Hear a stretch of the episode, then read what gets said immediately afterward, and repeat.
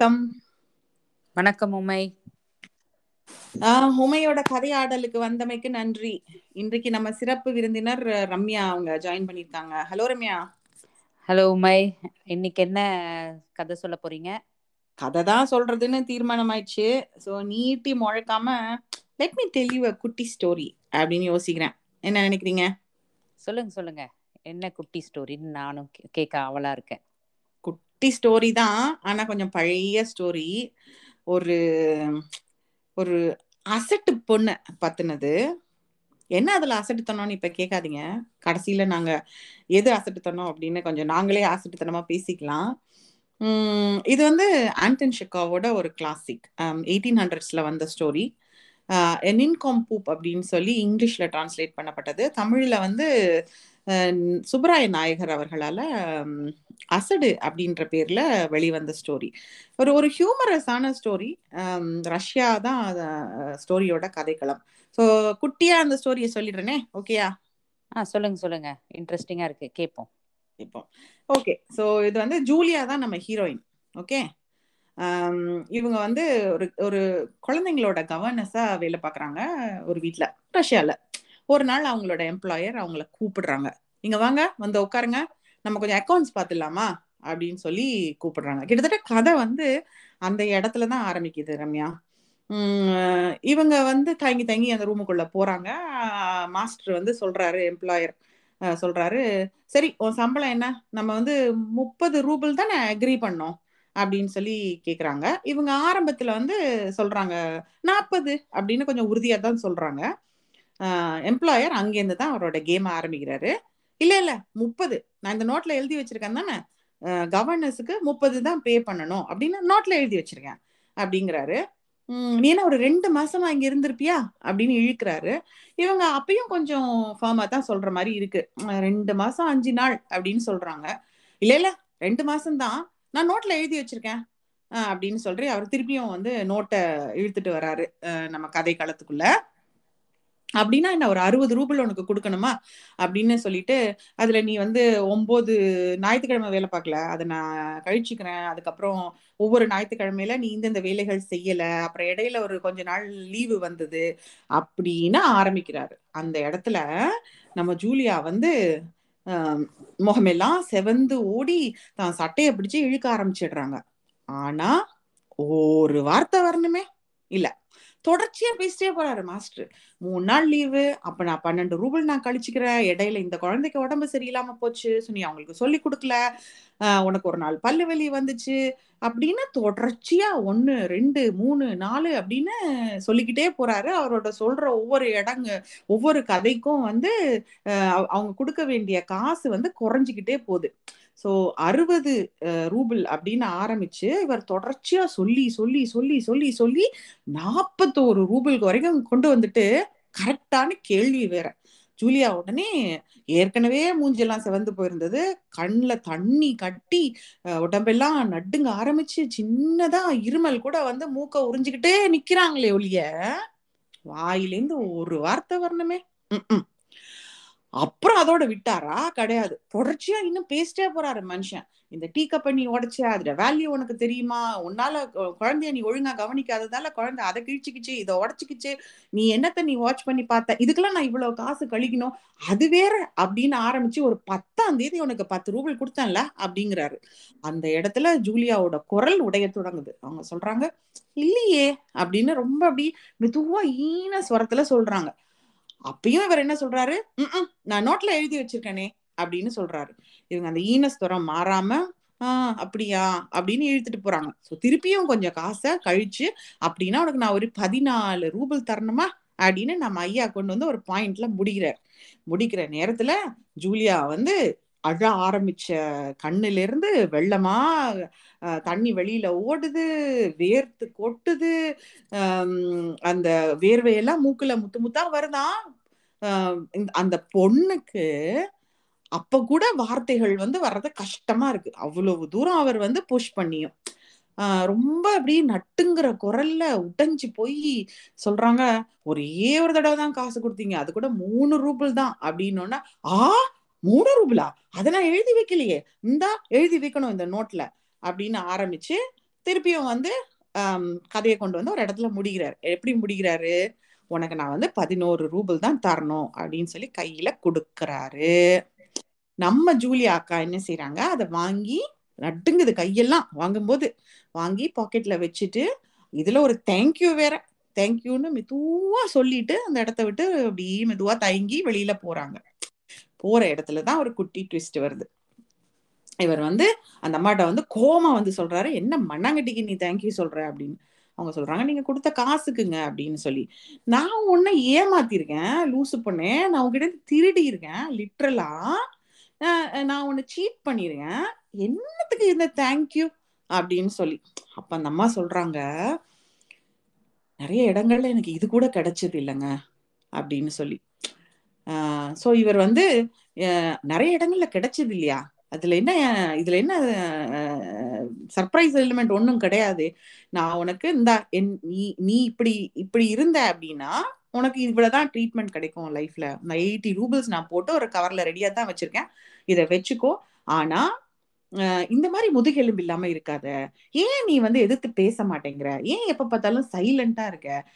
இந்த இந்த உலகம் வந்து நீ இப்படி இருந்த அப்படின்னா உன்னை கி- குத்தி கிழிச்சு பொறாண்டி எடுத்து சாகடிச்சிரும்.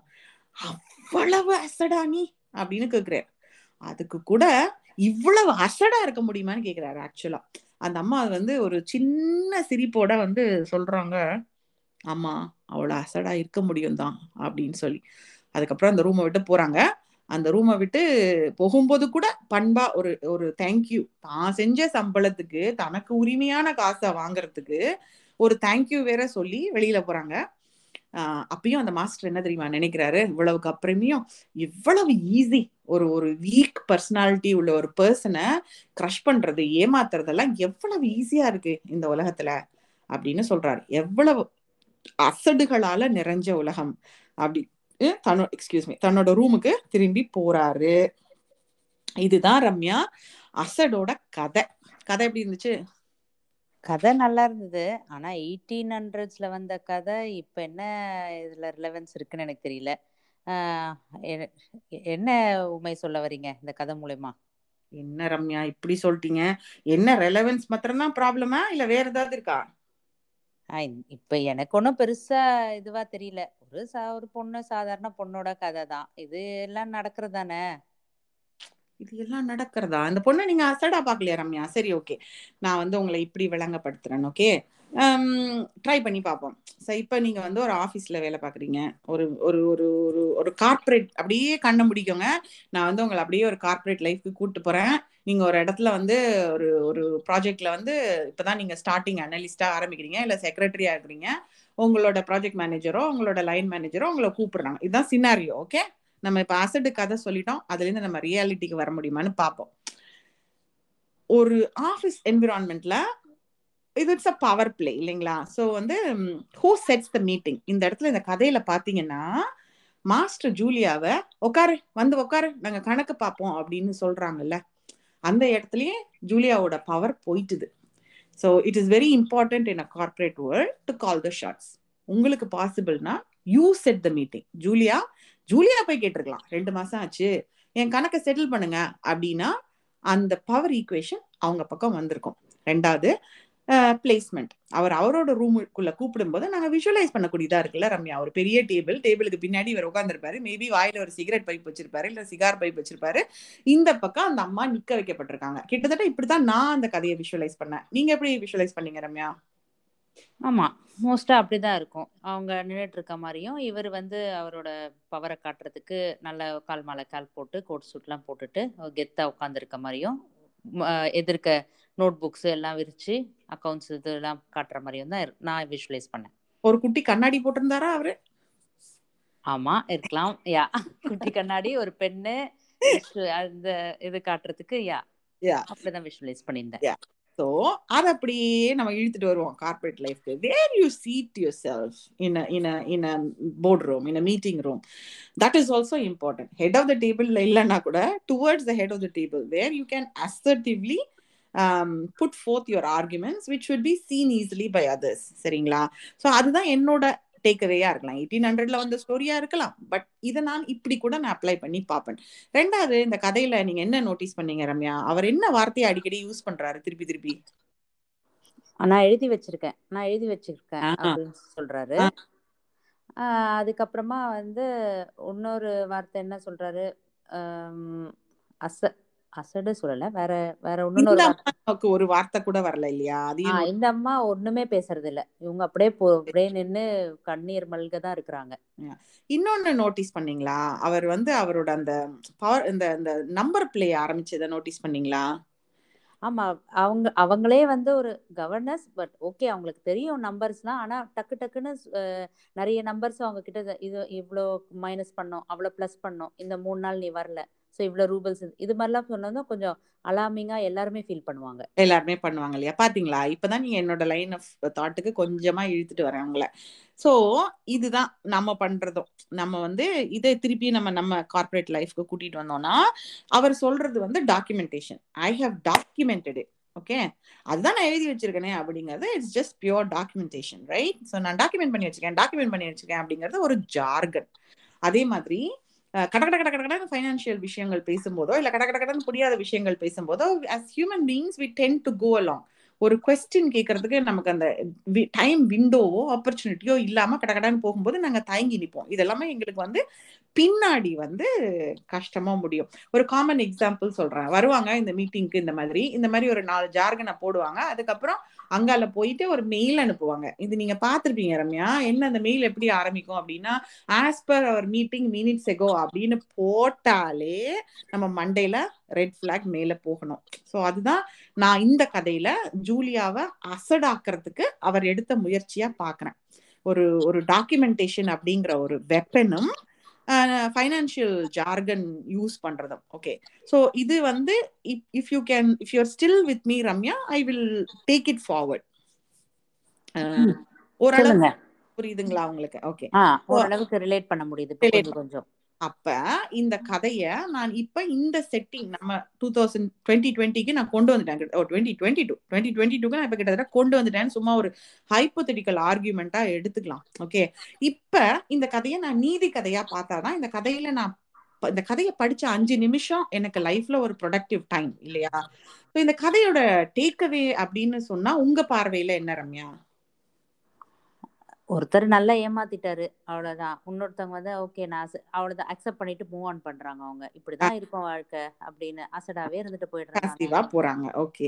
ஏன் அவங்க வந்து வாயை திறந்து பேசலன்னு நீங்க நினைக்கிறீங்க ரம்யா?